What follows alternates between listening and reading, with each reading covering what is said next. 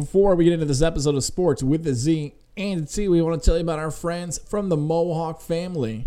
Bryce and Taylor give you their fantasy football preview for the season, and we're able to do that thanks to great partners like Mohawk Honda. The Mohawk family overall always loves supporting local things, whether it's sports teams, whether it's podcasts like this, community events, and more. We love the Mohawk family. Thank you to the Harrington family, doing great things. Jeff Harrington with a wonderful write-up in one of the local outlets recently. Shout out to the family doing great things. And don't forget Mohawk Chevrolet. We got a show coming. Levack and Goss, we're going to be broadcasting live from their new spot in Malta on Monday, August 16th from 4 to 6. Make sure to continue, whether it's Mohawk Honda or Mohawk Chevrolet, that you're following them on social media about all the great deals going on. So don't forget, when you're looking for the new ride this summer, selection is king at Mohawk Honda and Mohawk Chevrolet, where they always go out of their way to please you. You've got exactly what you need at Mohawk this summer. Now, let's get back to this two-part episode of Sports with a Z and a T. We made you wait long enough. Let's get those running back calls from Bryson Taylor, who they love, who they can't stand.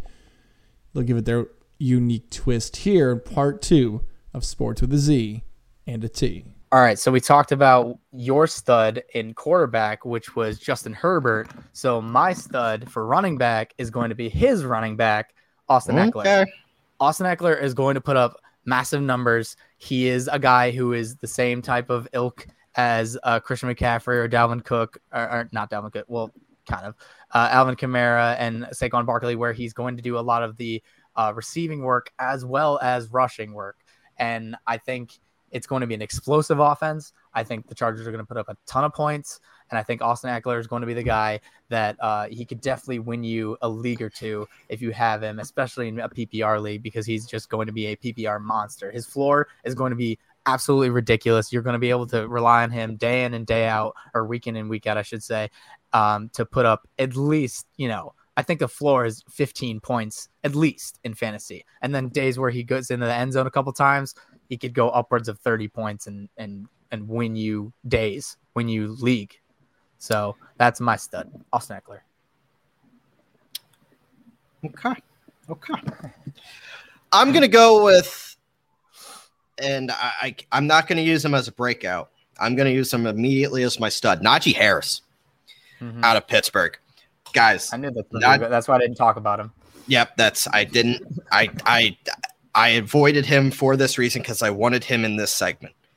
Harris was taken out of Alabama, 24th overall for the Pittsburgh Steelers. When it comes to standout running back prospects, Harris is a damn unicorn. He is massive. He's 6'2", 230 pounds, but is also an outstanding receiver. This is a guy that is going to come in as the undisputed lead back. He is a three-down back. He is going to be out there for pass-catching situations as well. I have heard early comparisons, fair or not, to Le'Veon Bell when it comes to his role in this Pittsburgh Steelers offense. And when I'm thinking about Le'Veon Bell's role and what he did for this Steelers offense with Ben Roethlisberger not exactly being a spring chicken, possibly having to check down. This Steelers offense, what they ran into trouble with last year was they couldn't rely on the run game, and that is their bread and butter. They wanted to rely on that run game like they did with Le'Veon Bell and hope James Conner was able to do, and they simply couldn't. This is a remade offensive line. It's going to be centered and catered around Najee Harris, and guys, he is going mid to late second round. If I start off a draft with, say, a Kamara and a Najee Harris, I think I've already won the league. Najee Harris he's immediately a mid-range RB2 with the chance and the opportunity to be the fantasy football MVP for 2021. Yeah. I didn't talk about him because I knew that this is where you were going. Yeah. And I totally agree. I mean, just look at the Steelers and how they've operated the past couple of years, especially because you have Big Ben, who I already talked about is my dud. So I don't think their throwing game is going to be all that special unless they run it through off of play action with Najee Harris as the main threat there. But you look at, you pull it back to a James Conner. Was James Conner a guy that you thought was going to like set the world on fire? I mean, he's never thought in a million years he was going to come close though. Exactly. And what did he do? He was really good behind the Pittsburgh offensive line and with the Pittsburgh scheme. And so now you plug in a guy who is a physical specimen and who is used to ground and pound type Alabama game. So you put him behind that offensive line with that scheme. And, you know, I mean, sky's the limit for this guy right now. He could easily finish as a top five running back in the league. And I wouldn't be surprised. And like you said, I mean, if you end up getting, I mean, an Alvin Kamara, any of those top guys, those top six guys that we talked about, minus say Saquon because there's more risk there. But like you get any one of those guys, and then you pair it with Najee Harris as your RB2. Whoo, you're sitting pretty. Yeah, you're sitting pretty good, and I think anybody should be happy with a start like that for their fantasy football draft. Let's go to the. Honestly, I'd be surprised if his ADP doesn't rise a bit when we get closer to September. I think you're already seeing it, and I've noticed it in mocks lately because of the clear role that they've seen so far in the preseason. Granted, it's only been one game, but the clear role that Najee Harris is going to have out of the gate, I think, is attractive for a lot of people. They're going to run him into the ground. This is what the Steelers do with running backs. Yeah. They run them into the ground when they're on the cheap. Rookie running backs are guys that can come in and immediately they can be just fantastic. I remember Kareem Hunt when he came into the league.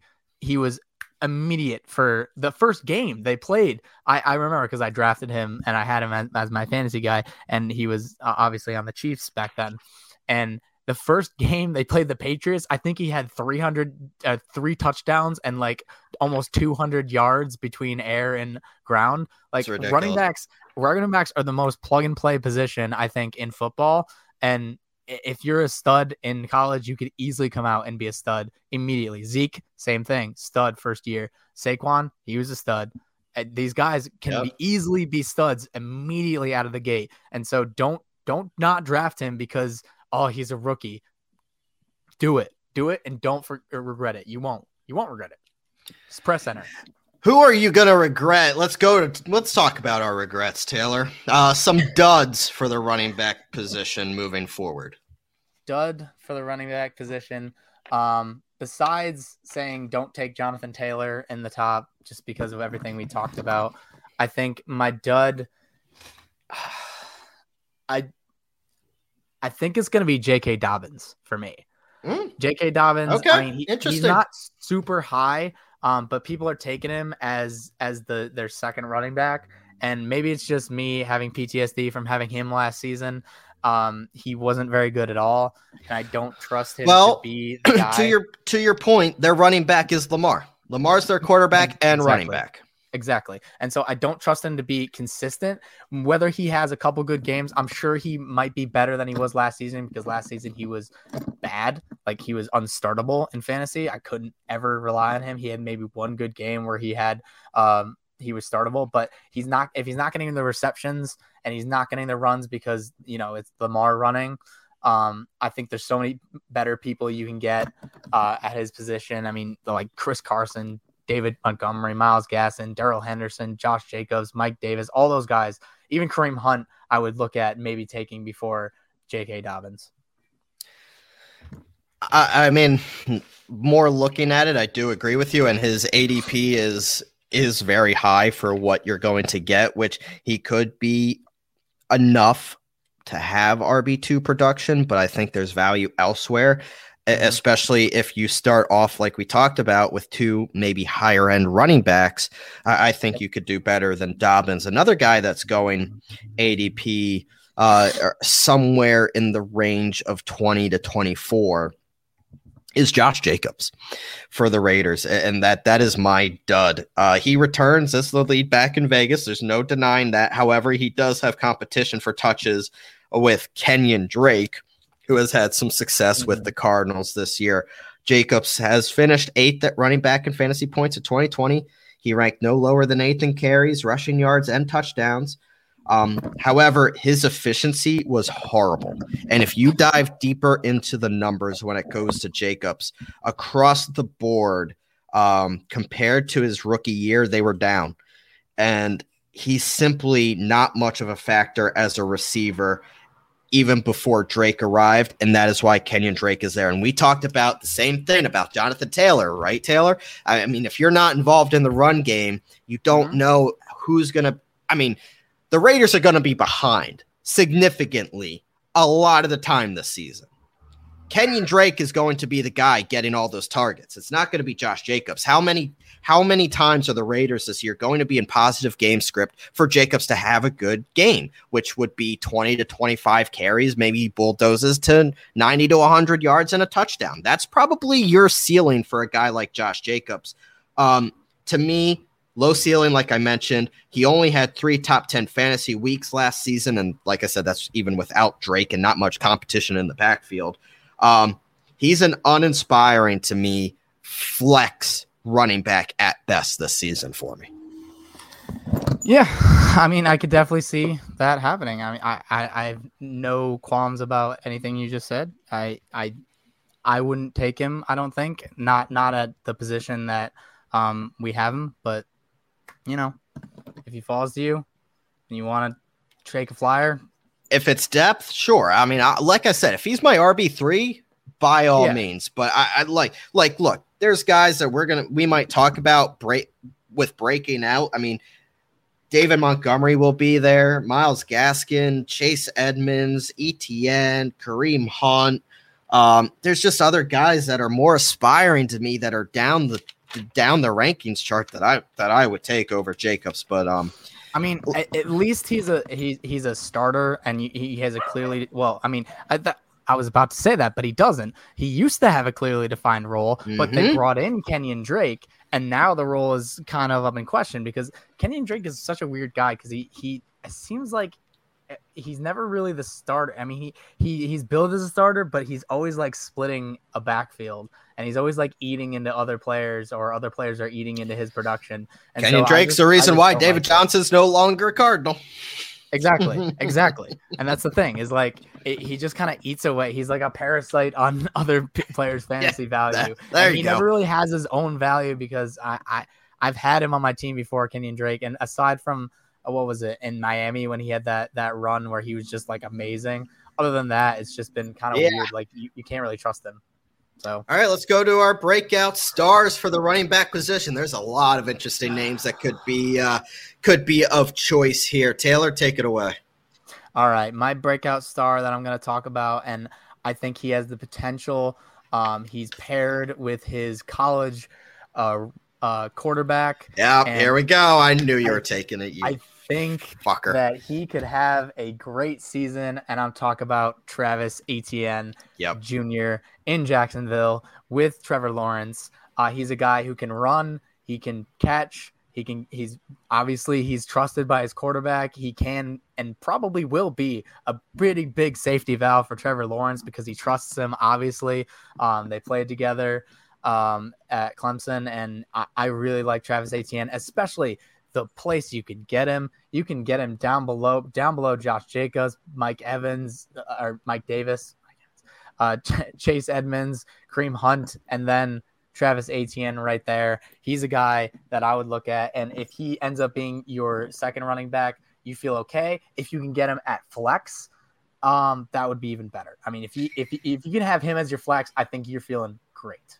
Travis Etienne is a guy that I think a lot of people are getting scared of because of the presence of James Robinson, who was really good last year. I mean, he was a top 5 running back last year. James Robinson, really, really productive. Urban brought in Etienne. They've been using him in the slot. And I've used this comparison with Najee. I'm going to use it again. They're using him like Le'Veon Bell.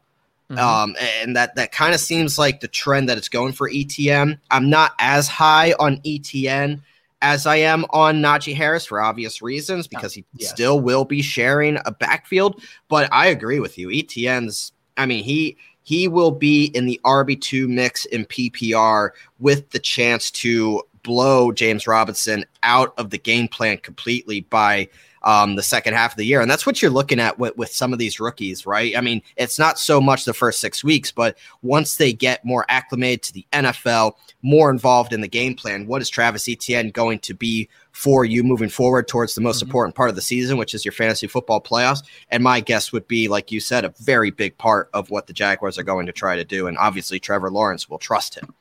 Yeah, especially like you said, like if they're moving around, putting him in the slot and stuff, they don't have to strictly have him be the guy in the backfield doing the running, especially if they want to split time. But I could see him taking over a lot of the backfield duties, and especially being the guy in the passing game. And especially like, he's walking in and he's already going. I would think he would already be one of Trevor Lawrence's favorite targets, just by virtue of knowing him and feeling comfortable with him and knowing what he can do.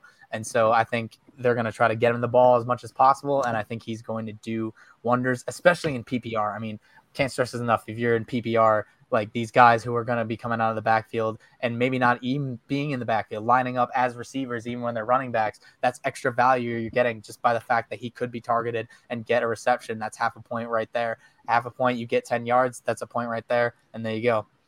You're slowly making your way. It makes for the floor can be really low on these guys, or really high on these guys. My breakout, and it's not going to be a full-on breakout, but I think he's going to take that leap and into fantasy football elite tier this season, and that's Miles Gaskin out of the Dolphins. I almost went with him. Gaskin was one of the bigger surprises of last year. He won the lead back gig out of camp, and went on to play 69% of the team's offensive snaps when he was active, and he was RB8 in those fantasy weeks. He was held without a top 20 fantasy week in his first 4 weeks before finishing no lower than 17th in the final 6 games that he played last year. He was competent as a rusher, exceptional as a receiver, which we talk about time and time again on today's episode of PPR, especially if you're in a PPR league. He's going to be heavily involved in the offense. Those are the money guys. Correct. Finished 7th among running backs in receiving yards thanks to an 87% catch rate, which was second best among running backs all of last season, with some pretty elite company there. Miami's only notable running back acquisition this offseason was Malcolm Brown. So Gaskin is locked in as the lead running back in Miami this year, and they're going to try to alleviate the pressure off Tua as they did last year. They're going to rely on that run game. That's what this team is built around, is defense and controlling time of possession, and that screams Miles Gaskin. I think he enters this year as a borderline RB1, definite RB2. I love what Miles Gaskin is bringing to the table heading into this season. Yeah, I was this close to picking him as my breakout too. So I'm glad I changed it up so that we had different ones. But yeah, he was going to be my guy because, yeah, I think he's taken over that Miami backfield. At least it seems to be. And anyone who takes over the backfield, my mic just like fell apart. Anyone who can take over the backfield and kind of be the feature back, whether he forces his way into it or not, I think that he can be definitely be a guy with a full season under his belt in this run happy, especially if you don't trust Tua, which you don't personally. Nope, do not. Yeah, so if you're feeling that way about Tua and you think that the ground game is where Miami is going to be like their bread and butter, which I would agree, the touches are going to be there, and where the touches are, that's where the points are. Absolutely. Touches are most important. Absolutely. So we're 2 positions in, 2 positions to go, and Taylor, I will buy you some time here and let you fix your mic that fell apart. To remind. Oh, you fixed it? Well, good. I still have to remind our folks. Okay. Well, I still have to remind our listeners that even though we are talking about football, it still is summertime. The temperatures are still rising here in the capital region. It's August. It's finally hot. Finally. But that also means that it's trade-in season. And a lot of dealers are out there looking for your trade-in right now. There's shortage of inventory in the market, as we have been talking about all summer long. So if you are definitely one of those people looking to maximize the value of your car, but not sure what to do once you get the money in your hands. Go to Mohawk Honda, because not only do they give you that top dollar that I just mentioned for your trade-in, they also have acres and acres of inventory for you to choose from. They have the largest inventory of vehicles in the capital region up here in upstate New York, and that means you could choose the one that's right for you. Some other dealers like to talk about their values, but at Mohawk Honda, they'd rather show you theirs. That's in value in their selection, but more importantly, they value in how you're treated there at Mohawk Honda. So don't go to these other ones, and like I said, go for it. If you want to go to these other dealers, I'm not stopping you. But don't feel pressured into buying something from these other dealers, because that's the best that they can do, and you're going to settle because you're not truly going to be happy with what you end up getting. Go to Mohawk Honda. Buy the vehicle you deserve. Their vast selection of certified pre-owned vehicles is guaranteed to fit your needs, your lifestyle, and not the other dealers' so-called values. So this summer, and summer's quickly dwindling down, so while it is summer, selection is king, and no one has more to choose from than Mohawk Honda, where they always go out of their way to please you. Taylor, we're an hour and a half in, two positions down now. These next two positions, the wide receiver is more lengthy, but the tight end is not. I would think the tight end we're going pretty quick. If you're looking for our defensive special teams breakdown and kicker breakdown, this is not the podcast for you. So move along. We're not going to do a kicker breakdown? No, I'm sorry. Go draft Justin Tucker, and after that, I don't know what else to tell you. Let's go to the wide receiver position, because, and I've talked to a couple friends of mine. One of my buddies is very, very into fantasy football like I am. It's almost like a sickness. We were talking about this being the deepest wide receiver group in recent memory when it comes to drafting for fantasy purposes. And a lot of that has to contribute to a lot of teams are drafting these big time wide receivers out of college. And a lot of teams are going to 3 wide receiver sets. And there's a lot of teams that have 3 relevant wide receivers on the roster. So when we talked about how you're looking at your early rounds, I'm in the personal belief that you can get away with going after running backs early because of the value that you can get way later in the draft at the wide receiver position. That's going to be comparable to what you can get at the top of this list. Yeah, I'm always a proponent of that. I was going to ask you at some point your early strategy. Do you go like running back and then try to get like one of those top wide receivers or not? My personal strategy, and I think you probably agree, is, I mean, I go running back, and maybe even a third running back before I'm looking at wide receivers, unless there's a guy who like really I need to get. We're going to talk about my logic, and I don't want to give too much away because we are going to be competing this year against each other, and a lot of the Godzilla media family will be listening to our episode. I don't want to give away all my secrets, but typically it depends where I am in the first round, but I'll just relate because I don't know where we're picking in our draft specifically, but I have 1 and 3 in the 2 leagues that I'm in so far. So I'm definitely going to be doing running back in the first round, obviously, but then in the second round, I'm so close that a lot of, unless there's like a Najee Harris that fell or a guy that I really, really love at the running back position fell, there's good value, like getting a stud wide receiver, like a DeAndre Hopkins, a DK Metcalf, a Calvin Ridley. One of those guys tends to be slipping because people are jumping in on those running backs, as you should. Because running backs are going to go quick. That's just how it goes. But if I could get one of those 3 guys, knowing that they're going to be a difference maker for me, and then get a comparable RB2 after that, typically I'm pretty happy with that. But I have some years leaned that way and gone 3 straight running backs and filled where I need to fill after that. I definitely agree with you there. Yeah, it definitely depends on where you draft, because obviously if you're doing a snake draft, you if you have one of the first 3-4 picks, then you're picking at the end of the second round. I prefer to have a kind of middle to even later on. The double pick at the end, I mean, I kind of have a fondness for it. Like if you're in, say, 12 teams, you get 12, then you pick 12 and then 13 back to back.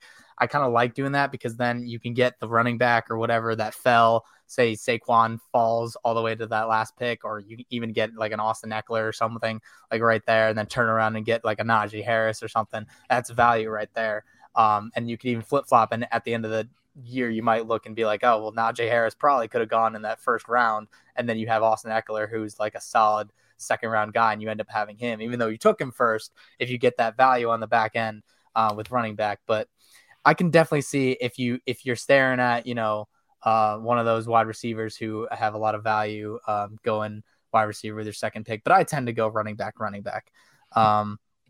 Well, for me, like when I'm picking one, like it doesn't matter because I have that loop. I have the last pick in the second and the first pick in the third. So it potato, and really the third out. Too. Like there's only 4 picks in between. So I don't know. It really does depend where you are. If you're on the back end, like if you're in that 8 to 10 range, 8 to 12 range, I would definitely consider going running back, because by the time your third round comes around, you're not going to have much to select from. So it really is dependent on where you are. Let's go to some of these wide receivers real quick. And we're not going to spend much time on the obvious ones, because there's just so much depth that I think we want to talk about more of the guys like outside of the top 10 moving forward.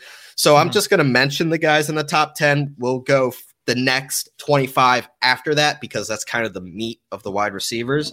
Devontae Adams, Tyreek Hill, duh. Stephon Diggs, duh. DeAndre Hopkins, I mean, come on now. DK Metcalf, man amongst boys. Calvin Ridley, the new wide receiver one in Atlanta. A.J. Brown, Keenan Allen. This list has Michael Thomas at 9. You got to get rid of him. Justin Jefferson at 9, the new number 9. And then Terry McLaurin rounds out the top 10. All those guys are studs, and I know you want to talk about Terry, so I'll let you talk about Terry. Justin Jefferson suffered a little bit of a AC joint sprain. He should be good to go to start the year, but I'm with you on Terry McLaurin, but I'll let you say why Terry McLaurin is on the verge of being not only a top 10 wide receiver, but he could compete for top 5 with a new quarterback in DC. Yeah, and that's exactly it, is that he's always been pretty good, and you can tell because when he had Dwayne Haskins as his quarterback, he still managed. He was still putting up decent numbers, not amazing numbers, but they were decent. But the thing is, you could see like the only thing that was holding him back, it wasn't anything he was doing. It was the fact that he had a quarterback who was, Dwayne Haskins. It was the quarterback position was holding him back. And so now you go in with a guy who's Ryan Fitzpatrick. Is Ryan Fitzpatrick amazing?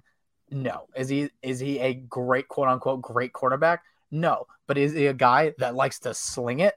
Absolutely. And so if you get Terry McLaurin, who's already, I think, one of the better wide receivers in the league, and you pair him with a guy who can actually get him the ball, hopefully, especially get him to the ball in space, who can like chuck the ball down the field and really let him fly and not throw it over his head. I really think Terry McLaurin can shine. And I mean, he only got in the end zone, I think, 4 times last season, but that's going to go up. I guarantee that's going to go up. Another guy that I think is on the verge of surprising a lot of people is Allen Robinson, who comes in at number 12 on the fantasy football rankings. And he seems to be sliding all the time because people are just simply scarred of the quarterback play out in Chicago, which I don't blame you, right? I mean, you've suffered through Mitch Trubisky for the past couple years. You've had a couple veteran backups go through. Allen Robinson has really yet had the benefit his entire NFL career of playing with a top end quarterback. And if we talked about what's going to happen, if Justin Fields enters the picture more earlier than later, he has that top wide receiver that he can automatically go to. And that is Allen Robinson. And in his prime at 28 years old, he's a borderline wide receiver one in fantasy who's had some really bad luck in the touchdown department because of the lack of targets, simply because the quarterback play was not good. This is a guy that I think is on the verge of surprising a lot of people. And there's value to be had considering where he's ranked at the wide receiver position at 12. Yeah, and it also just comes down to the quarterback position. If you're taking him and you're assuming that Justin Fields is going to be the guy eventually, then you might feel a little bit better about it. I personally don't love him as where he is. I might want to take guys like below him, like CeeDee Lamb, or Amari Cooper, Robert Woods for sure. I mean, we just talked about.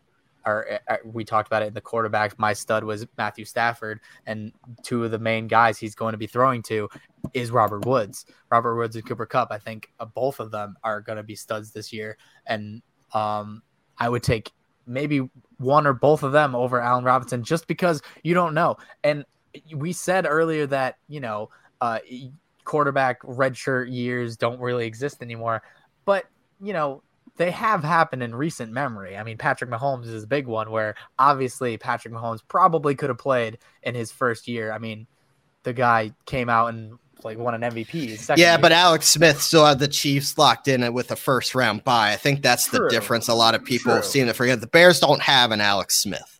Yeah, they don't, but they have an Andy Dalton. And I mean, he's QB1, man. So I don't know what to tell you. I mean, no, I don't think he's going to stay in the whole year. If I were to bet, I would bet that he wouldn't stay the whole year, but you never know. And I like to take guys that I think are going to be studs no matter what happens. And I think guys underneath him might fit that bill.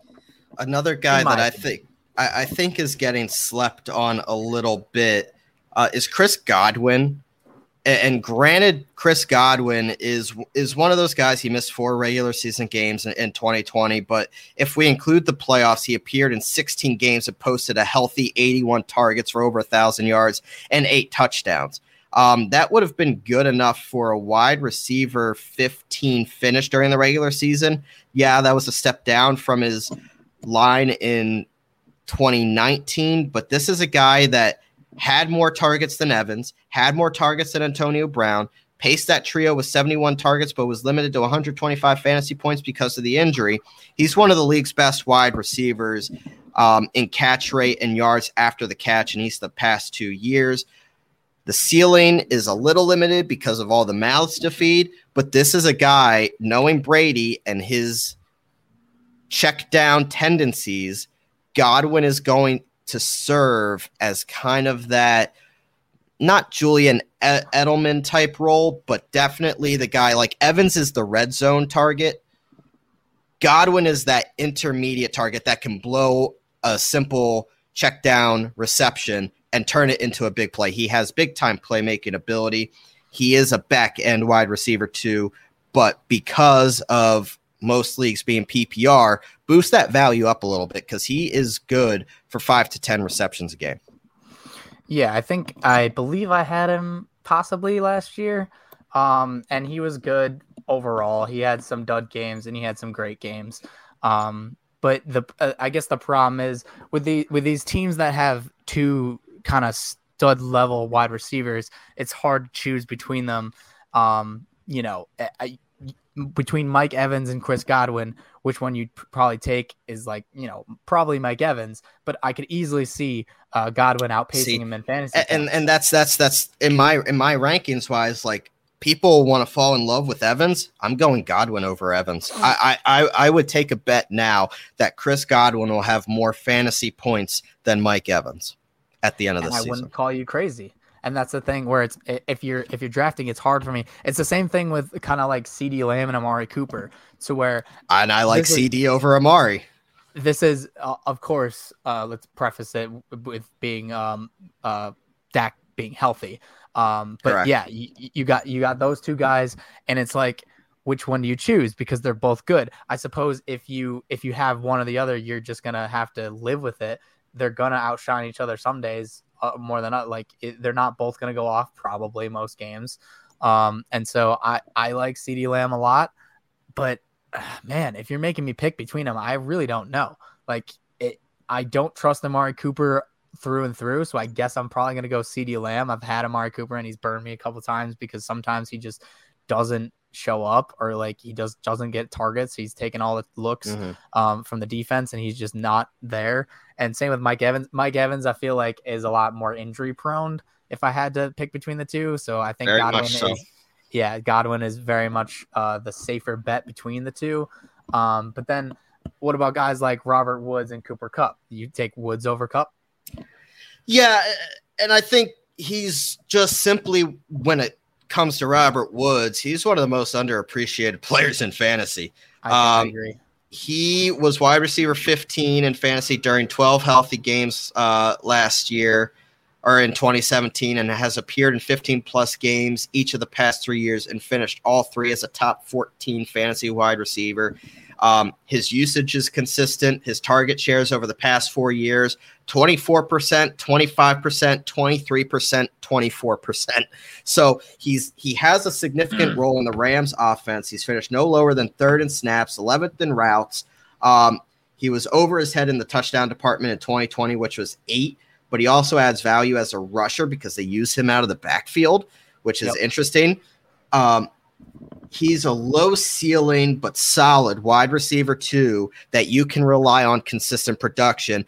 By the way, he has that boost in quarterback that we've mentioned multiple times already on this show, which is that in Matthew Stafford. But you can't go wrong with Cooper Kupp either. I mean, that this is a guy, and this is what I was talking about when we opened up this wide receiver segment. A lot of these teams have significant three wide receiver sets that you can rely on all these guys. I mean, we just mentioned the Bucs. We just mentioned the Cowboys, the Rams. You could talk about the Bengals with Boyd and Chase and Higgins. Go on with the Niners and Ayuk and Debo. You have the Eagles with Reagor and Devontae Smith. You have Seattle and Lockett and DK Metcalf. You have Decaf.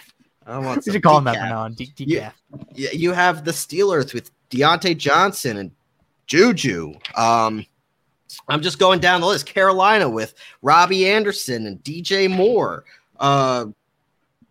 The Jaguars now with Laviska Shenault and DJ Chark. I mean, Miami with Parker and Waddle and Fuller. I mean, and this is my point, guys. You can find depth. I mean, I'm going down to 60, and that's where Darnell Mooney, who I know you want to talk about, is. I'm not going to mention his name because I think he's for our next segment. But I mean, you look at the value, and I'm not saying these are some of these guys you want starting, but there's value, and you know the running backs are going to go and get your running backs because there's value later on. Yeah, for sure. That's always been my strategy. And especially this year, I mean, there's so many guys, and any one of them can have a breakout season. Because you look, little motorcycle guy going by. Boy, get her done. But yeah, you like, and then you have guys who are gonna have breakout seasons or possible breakout season. You look at guys like Chase Claypool last year. No one expected him to go out and do it, but then he does, and then you have value there. So you can definitely find value. Even I'm looking down like at this list, and 39 for me. I don't know where he is ranked for you, but 39, Jerry Jeudy for the Denver Broncos. And I love. They got him at 42 here. Yeah, he doesn't have an amazing quarterback in Drew Lock, but you never know. He might even get if they get lucky, they might get Deshaun Watson. He's a risky pick, and certainly not somebody that I want in my starting lineup, but somebody that I want to stash on my bench, and maybe the connection is there. Like you look at what's surrounding Jeudy, and you look at Landry, who's going to be the wide receiver one in Cleveland. Laviska Shenault, Hollywood Brown, Gallup, Devontae Smith, Devontae Parker, Corey Davis, Antonio Brown. I'm taking Antonio Brown before I take Jerry Jeudy. Jalen Waddle, I think I'd like before Jeudy. But, I mean, to our point, that's wide receiver is deep. Let's go to our stud, dud, and breakout because we're nearing 2 hours here. And we have tight. tight ends to go. Look, this is a fantasy football special, guys, and I appreciate you guys hanging in. We're breaking it down. You don't have to listen to the show all at once, but this is going to be a perfect tune-up to get you guys ready for your draft. I'm fairly certain that this conversation right now might end up being in a part two if God splits it. But if you're listening to part two and you're down for fantasy, we're down for it. We love talking about it, so we're here to help. If you are questioning any of these guys, we're trying to break it down to the best of our ability, so you can have a fun draft and have a fun season. Maybe win some money or something. Yeah. Besides the guys in Godzilla Media, we want you guys to win, so we're putting you in the best position that we feel that we could do that. If you're the Travis and Rigney show, or you're Brian Cady, or you're Gaz, get the hell out of here. All right. Yeah. Stop listening. Stop listening to our strategies. But no, let's move on to stud, dud, and breakout here for the wide receiver positions. Take it away, Taylor. Who's going to be your stud? And I have a feeling we already talked about him, but maybe you have somebody else in mind that you're going to go with. Your stud for wide receiver. Hey, it's Gaz here from Getting There with Gaz. Gaz and the Go. Levac and Gaz. You're listening to Godzilla Media Podcast, and for those things to happen, for us to continue to have great content, we hope that you continue to support our sponsors, like our friends over at Johnstone Supply in Troy. If you're looking to make that change, air conditioning, ventilation in your home, whatever it might be, heating, Johnstone Supply is the place for you, right on 6th Avenue in Troy. Going on right now, Fujitsu ductless splits, energy-saving, ultra-low temperature models that you can have in your home. Also, Johnstone Supply is now carrying the J-Series VRF systems for even more efficiency and flexibility. And if you're looking for that basic, cost-efficient option, they now have the Westinghouse made by Fujitsu as well. So they've got all the things you need. Great people. Say hello to my guy Tom in there, James and Kevin or Rob, whoever it might be. You've already got the intro of the people you want. Tom, James, Kevin, Rob. Those are the guys working the front desk. Maybe you'll be able to see our guy, the boss, George. If you want to learn more about George and Johnstone Supply in Troy, check out their feature here on Godzilla Media, where we talk about Johnstone Supply in Troy. You can check out the inside and more. You're looking to make the change, check them out, johnstonesupply.com, or call them today, 518-272-5992, 518-272-5922, Johnstone Supply in Troy. Also, got to give love to our friends over at Techie's Fire and Water Restoration, your best way back to normal, tefirewater.com. Get their number down right now. Write down their information, because maybe in the future, mold damage, fire, water, something may be happening to your home that you're not prepared for. Prepare now with Tech East Fire and Water Restoration.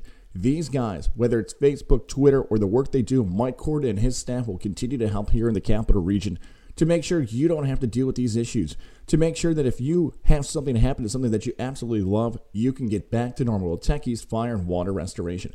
And thanks to Tech East Fire and Water Restoration, Levac and Gaz will be broadcasting live again Monday, August 16th, live from the new Mohawk Chevrolet dealership in Malta from 4 to 6 o'clock. Check out the broadcast on Tech East Fire and Water Restoration's Facebook page. Again, facebook.com/TE Fire and Water. Tech East Fire and Water Restoration. Also, by the way, let's give love to the Albany Empire.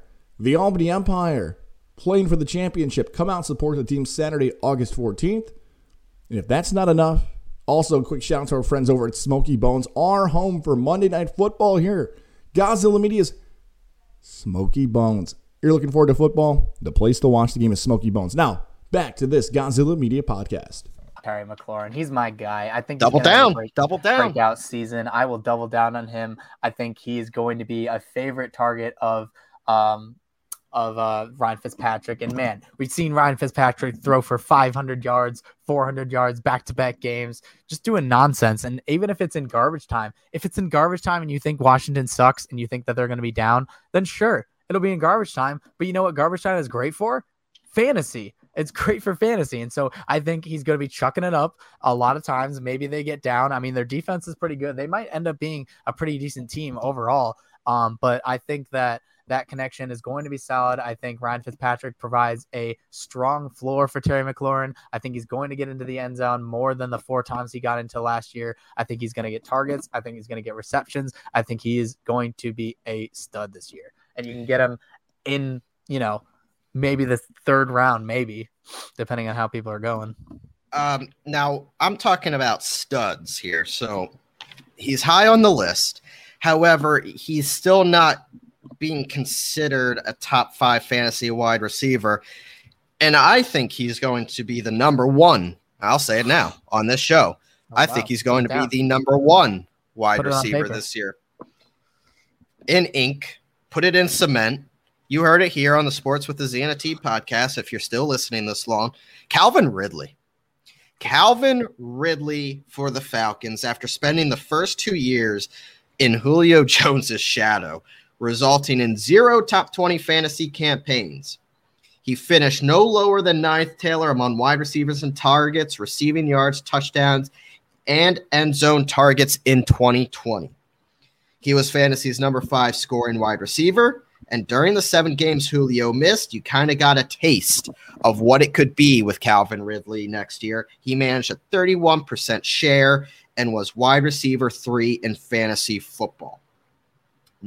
Considering Julio is now in Tennessee, Ridley is now Matt Ryan's unquestioned top option. His top competition is probably tight end Kyle Pitts, and who knows how. Now, look, we're going to get to Kyle Pitts here in a second, but who's to say Kyle Pitts is going to come in and have an immediate, crazy impact like you can't even really think of a top tight end that came in with a crazy impact at the tight end position. I can't. Not off the top of my head. We'll talk about it. But considering he's the second best option, Russell Gage isn't taking away anything. Now, Arthur Smith does bring a run-oriented scheme, so that could cut into Ridley's volume a little bit. But considering Mike Davis is the top running back and don't really know what they're going to get out of the running back position, and considering Atlanta, I'm pretty sure is going to be losing and down a lot in a lot of their games. Probably. Calvin Ridley is going to be a stud this year, and I am willing to say he's going to be the number one wide receiver in fantasy football this year, and I personally have been targeting him and getting him late in the second round. That's bold. I don't think you're crazy, but I wouldn't go so far as to say he's going to be number one. I don't think he's going to be number one. But Devontae Adams surely probably will be, but I couldn't be that. Yeah, right. But yeah, he's definitely going to be a guy that you should definitely target. He's got no downside. The only downside you could say is that now he's going to be facing, stiffer defense, because you're not going to have the top guy possibly on Julio Jones. He's going to draw the big cornerback matchup if that's the way teams are gonna go. If they match up their best on their best, he's gonna get the best. But I think he can definitely handle it. The volume is most certainly gonna be there. I mean, he has no real competition, for at least in the wideout department. I do like Kyle Pitts, and I know we're gonna talk about him soon. But yeah, I think that Calvin Ridley is a safe bet to be one of the top wide receivers, and if you draft him, I think that's smart. All right, let's go to the duds. I know I have a big name in mind as a dud, but I'm going to let you take it away first. I hope you don't take them, but okay. My dud is it's not going to be a guy who's high up. I'll tell you that right now. I'm just going to tell you that this guy is a guy that I've drafted a bunch of times, and he is a guy who, on paper, he looks great. And when he actually plays, he puts up stuff. I don't actually know if I'm going to be taking your guy. He puts up numbers when he actually plays. The problem is he never plays. And I know people are going to be looking at him because Miami doesn't have a ton of weapons. Okay. But Miami doesn't have a ton of weapons. So you might look at Will Fuller the fifth, and think that he's a good pick. Don't pick him. He can't stay on the field. He's already suspended to start the season. He's always injured. He was great when he was pairing up with, Deshaun Watson when he was in Houston, for the times that he actually played, and he was incredibly efficient. It was like every throw to him was for 80 yards and a touchdown. But don't draft Will Fuller. He's not good, and he will get hurt. I guarantee you. That's my dud. Okay, so it's not who I thought it was, but the description it was similar until you said Miami. I'm going Kenny Golladay with the Giants. I almost went him. Look, Odell Beckham had big seasons for the New York Giants, but that was with Eli Manning at quarterback. Daniel Jones is not Eli Manning, so good luck to new Giants hopeful Kenny Golladay. Daniel Jones threw 11 touchdown passes in 14 games last season, and that was not a lack of weapons at wide receiver. You had Sterling Shepard, you had Golden Tate, you had Evan Ingram at tight end, and you had some decent chances at some good production from the quarterback position. Clearly, they were trying to build around Daniel Jones's offseason. So sure, Kenny Galladay's presence helps, but he missed much of the 2020 year with hip and hamstring injuries and has already missed a significant part of time in training camp this year with another hamstring issue. He clutched and pulled up, and he's supposed to miss, I think, another 1 or 2 more weeks. Golladay had a big year with Matthew Stafford in 2019, but since then it has been nothing but disappointment. Daniel Jones is not Matthew Stafford. The question mark truly lies with Daniel Jones entering a make-or-break third year. Golladay has a path to solid volume, figures to be busy if they can get to the goal line, but the question remains, can Danny Dimes really get the ball to him? And I don't think he can. Yeah, I almost went with him. I was this close again to picking the same stud as you. So yeah, I'm skeptical. You know, Daniel Jones is Daniel Jones. The Giants offensive line is the Giants offensive line. You don't know how Saquon's going to be, or if he's even going to be anything at all, especially early in the season. And so that's going to put a lot of pressure on Daniel Jones. And I just don't see it. I just don't see that offense being anything close to explosive. They were terrible last year, and I don't think they're going to get much better. No. If they have Saquon, they're going to get better, but only because of Saquon. You ask me who the worst team in the NFC East is going to be this year, and that is my pick, the New York Football Giants.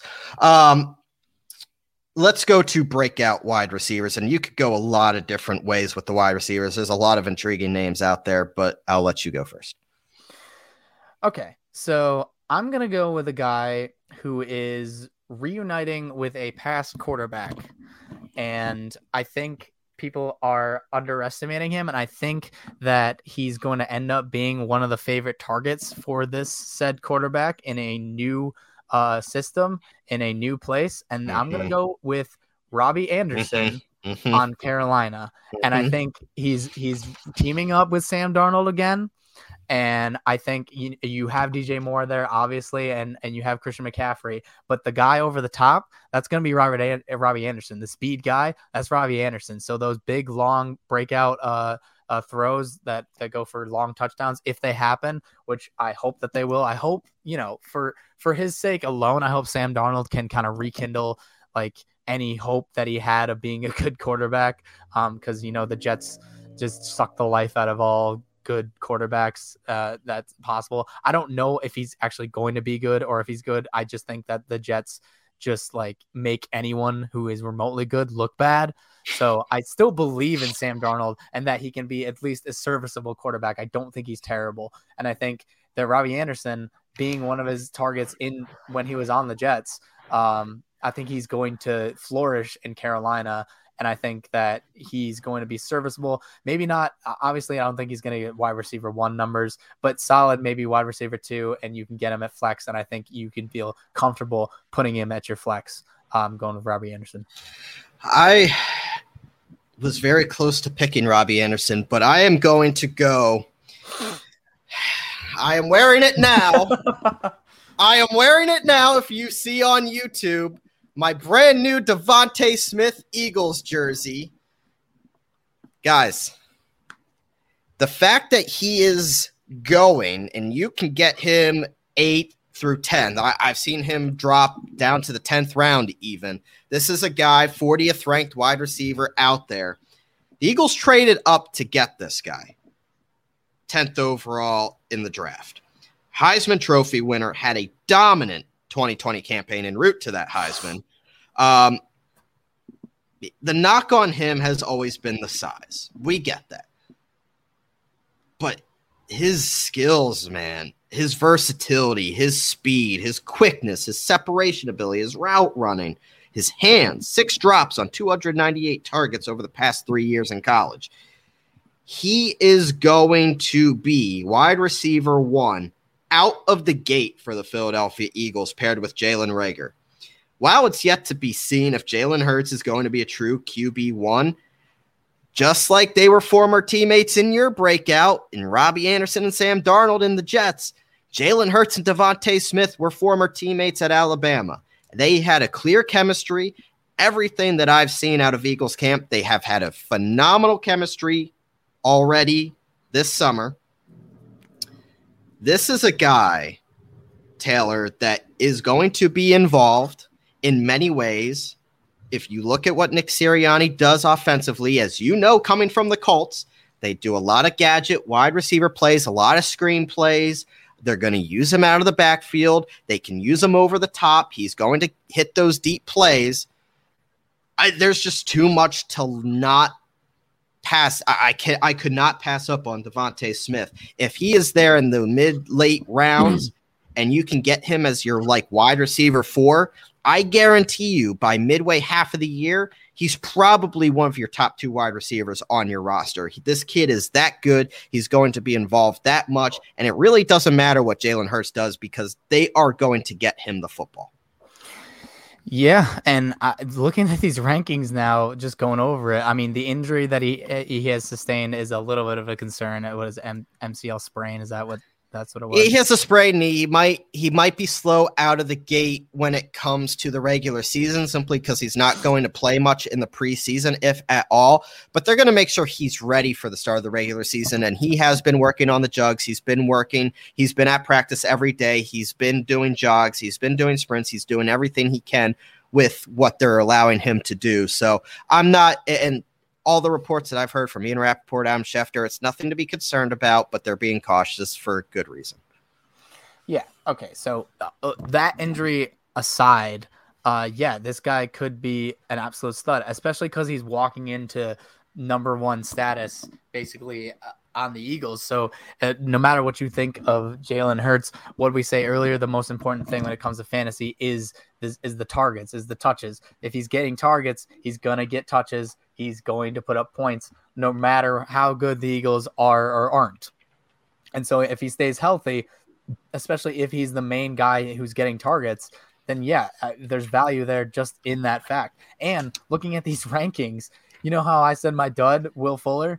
He's ranked lower than Will Fuller. Yeah, there you go. Don't take Will Fuller, take Devontae Smith, because there's all the upside in the world for Devontae Smith and all the downside in the world for Will Fuller. So if you're sitting there and you're in the 8th, 9th round or wherever, and you see Will Fuller, Jerry Jeudy, and Devontae Smith, don't take Will Fuller.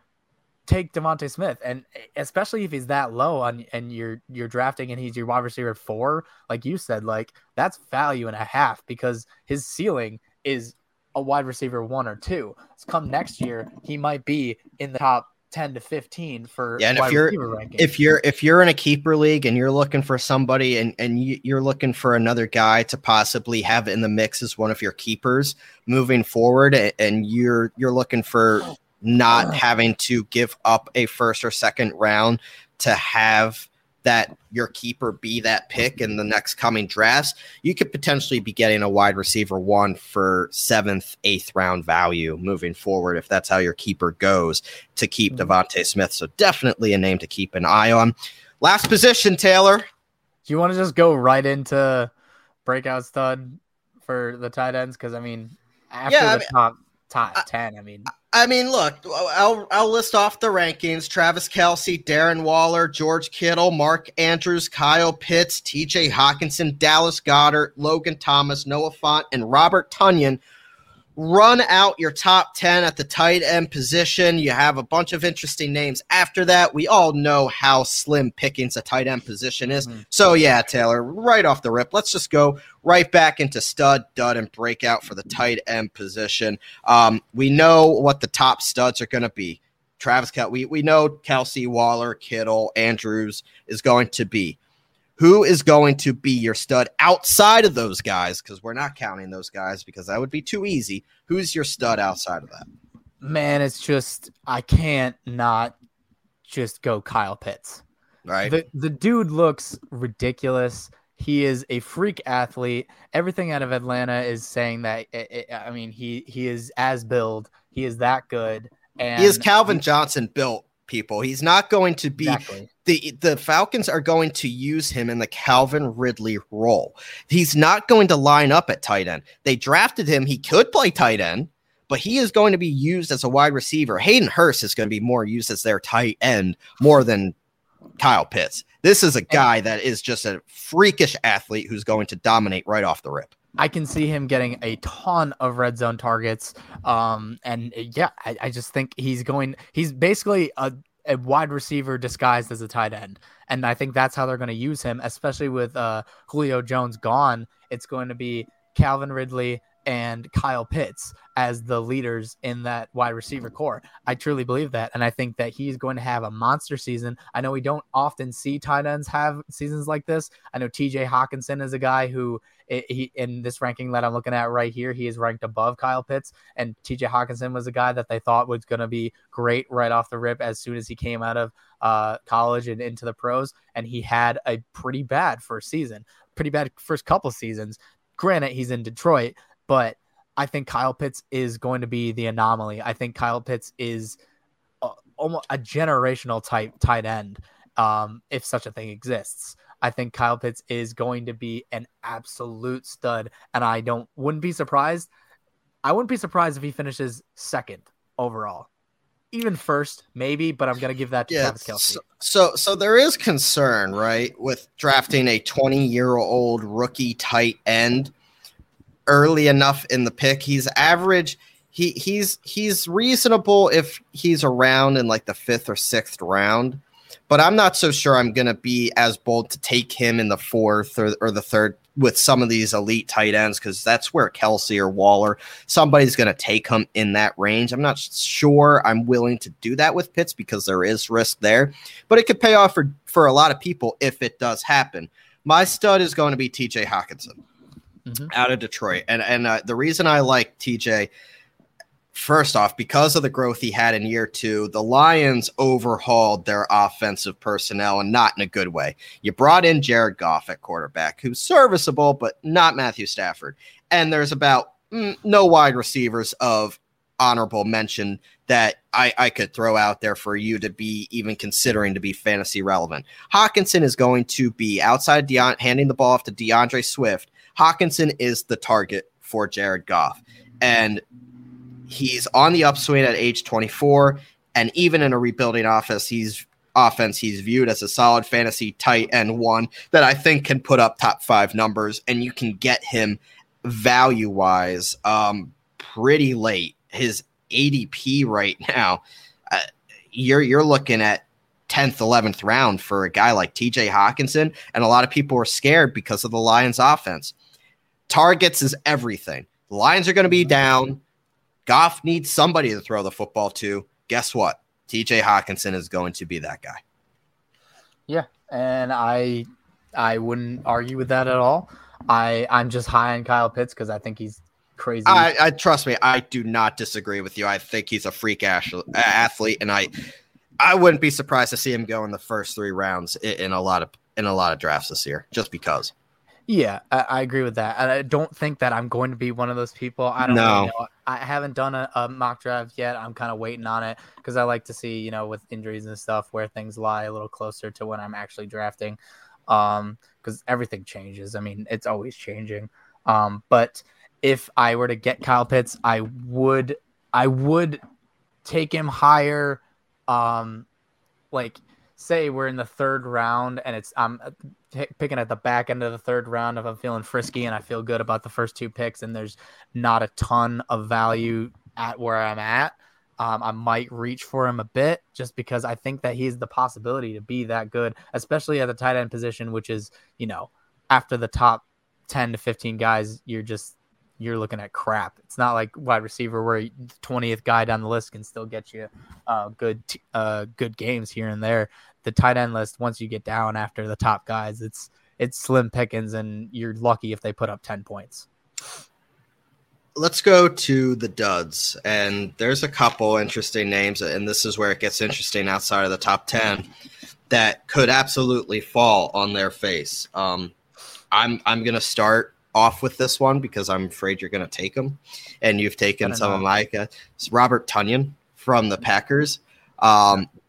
Those choosing Robert Tonyan in the first 10 rounds are going to be pretty disappointed if they expect another 11 touchdowns like they got last year. Tonyan had 59 targets last season, which is actually 24th at the position. He was not involved heavily outside of the red zone. So even with Rodgers back at quarterback, that's an unsustainable rate to rank 24th in targets at the position, but have double-digit touchdowns, especially with Rodgers' involvement with Aaron Jones, A.J. Dillon. You still have a healthy Devontae Parker. I'm not seeing – Tonyan will put up numbers, but you can get value later on that can put up similar, if not better, numbers with a heavier target share than Robert Tonyan would when you're looking at the first 10 rounds. I'm calling Tonyan a stud – or a dud. I'm sorry. Yeah, dud. I had Tonyan last year, and the touchdowns were really nice. Hard to predict when he would actually get them, though, which is another issue. He's not a guy – he wasn't a guy where you could start him every week, or at least comfortably, because of the fact that if he didn't get a touchdown, he wasn't that involved. You're right. And that's exactly what it is he was the red zone guy. Whether he will be the red zone guy again, I mean, I don't know. I wouldn't call you crazy if you pick him just because – I mean, well, yeah, I mean, the stats are there. Sure. Yeah, he could definitely continue to be the red zone target for Aaron Rodgers. And we know that Aaron Rodgers is going to put up points. He's going to throw touchdowns. And if they have to go to someone in the red zone, they might as well go to Robert Tonyan. But I can definitely see him being a dud, at least regressing from 11. You know, that's a little absurd. But let's go on to mine. Mine's a guy that I'm just going to put it out there, because I've been burnt before, and I think that people need to just stop. Just stop with this guy. He's not a top tight end.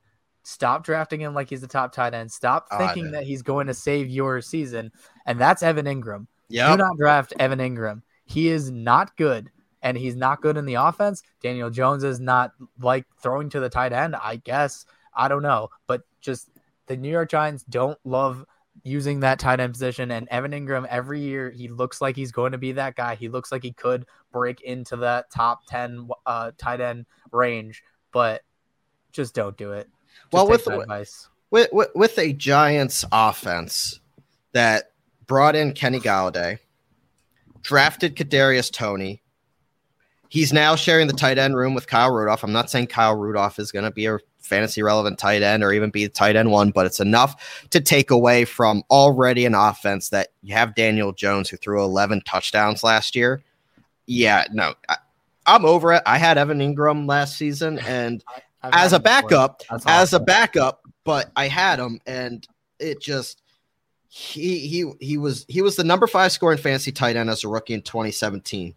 And ever since then, it has gone straight downhill. The potential is there, but I think he needs to change the scenery before he becomes fantasy relevant again. Yep. Moving on to breakout. Right. We're going on to breakout. And since I took away a dud from you, maybe, I don't know if I did or not, but I'll let you rip off the breakout since I took dud. All right, so the breakout guy for me is a guy who has the starting position at tight end for a team, and he is in a offense that has a new quarterback. And honestly, we're not gonna see really how this quarterback runs this offense, because it's going to be completely different and new. And I'm just going to go ahead and say my guy is Adam Trautman from the New Orleans Saints.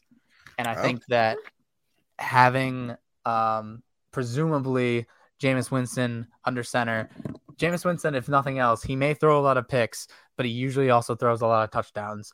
And that Saints offense is going to be somewhat explosive. You still have Alvin Kamara in the backfield. And when they get into the red zone, I'm going to think that they're going to throw a lot of Adam Trautman picks or looks in the red zone. Well, yeah, to your point. I mean, we just talked about it with our reasoning with Kamara. I mean, you don't have Michael Thomas for at least the first half of the year. You lost Emmanuel Sanders. You don't have Jimmy Graham anymore. You have Tre'Quan Smith, for crying out loud, battling out for the wide. Really, right now, looking as a clear wide receiver one, you're looking for another second, target, especially in the red zone. It can't be Kamara and Kamara alone. Yeah, look, is there a risk involved? Absolutely. But you're going to find him as a late round sleeper that could end up by mid-year being your tight end one. Absolutely. I definitely, now that you mention him, and he was on my radar, I just honestly, I had someone else in mind, so I wasn't going to use him. I love that. I love the thought behind Adam Trautman. Absolutely. I'm going to go with Irv Smith Jr. with the Vikings. Right. Kyle Rudolph is gone. Irv Smith Jr. has been loved for quite some time now, and he hasn't really been able to put it together. He's entering his third NFL year, but he's finally positioned, in my opinion, for a breakout following the offseason departure, like I said, of Kyle Rudolph. He has thus far been limited to 91 targets in 29 regular season games and has yet to deliver a top 20 fantasy season so far. But when Rudolph was sidelined the final 4 weeks of 2020, you started to see that potential and what everybody thought he could be for Minnesota, which was posting a strong 15-183 with 3 touchdowns receiving line. And that was the overall tight end 4 in fantasy over that span. Though he was out targeted by Tyler Conklin at that time, I think that was at the point where the Vikings were at as a team. And aside of the boost and opportunity, this offense is high scoring. Kirk Cousins still flings the football around. You have Jefferson and Thielen, but you're looking for that third target. He's going to be a red zone target for you. But the biggest reason for optimism might be his age. I mean, it seems like he's been in the league for quite some time now, but he just turned 23 this month, and he's a strong tight end 2 target with room for more that could easily sneak into a top 10 position that, quite frankly, has been begging for some depth for years now. I think Irv Smith is going to be a big part of a top 10 tight end for years to come. Yeah, I could definitely see it, especially, Kyle Rudolph has always been a decent chunk of that offense. And so, Minnesota likes to use the tight end, especially in situations where they're like, red zone looks if they can't punch it in with Dalvin Cook. So yeah, I would be happy if I got him late. Obviously, I'm not reaching for him, but if he happens to be the guy on the back end, he could definitely be serviceable for you at the tight end spot. All right, Taylor. That was our 2021 fantasy football preview. Hopefully we set you guys up for some success, breaking down all the important positions. We didn't get into kicker and defense because that should be your 15th and 16th round picks, and we'll leave it at that. But we really broke down each position for you in a way we hope sets you up for some success. We could sit here till we're blue in the face until Christmas talking about fantasy football, but we wanted to bring you the key points, and hopefully we helped some people out there today. We saved a fantasy life today, Taylor. Hopefully. Anyone who's trying to draft Evan Ingram, don't do it. Come on now. Watch our talk, and now he's going to be like one of the top tight ends in the league. I would laugh so hard if all the duds we said actually turned out to be studs. But yeah, we'll have to relook at this episode at the end of the season and how bad we looked. But no, we were wrong. But yeah. Thank you for everyone who tuned into this episode. I do want to thank another one of our sponsors. That would be Saving Face Barbershop up in Saratoga Springs. Yeah, we're both. That's why I'm wearing the hat today. I didn't even put gel in it. It's getting to that point. Go see our boy Jeremiah up off exit 13N on the Northway. Track season, summertime. You got to look good walking into those fantasy football drafts coming up. Get that fresh cut and get that fresh buzz. You could get a close face shave as well. They have plenty of times. You just go online, Google Saving Face Barbershop. Their website goes in. You pick the Saratoga location, and you can book your appointment right online. He has reasonable prices, and they are not going to be happy until you're satisfied with how you're looking. And of course you want to look good. So go in there. You're not going to regret the experience you get at Saving Face Barbershop up in Saratoga Springs. I'd like to thank Gaz and Godzilla Media for presenting this episode as well. And hopefully we helped you guys with your fantasy football selections down the line. For Taylor Lattimore, I am Bryce Lelinsky. This was the Fantasy Football 2021 Special Edition of Sports with a Z and a T. We will catch you next week. See ya.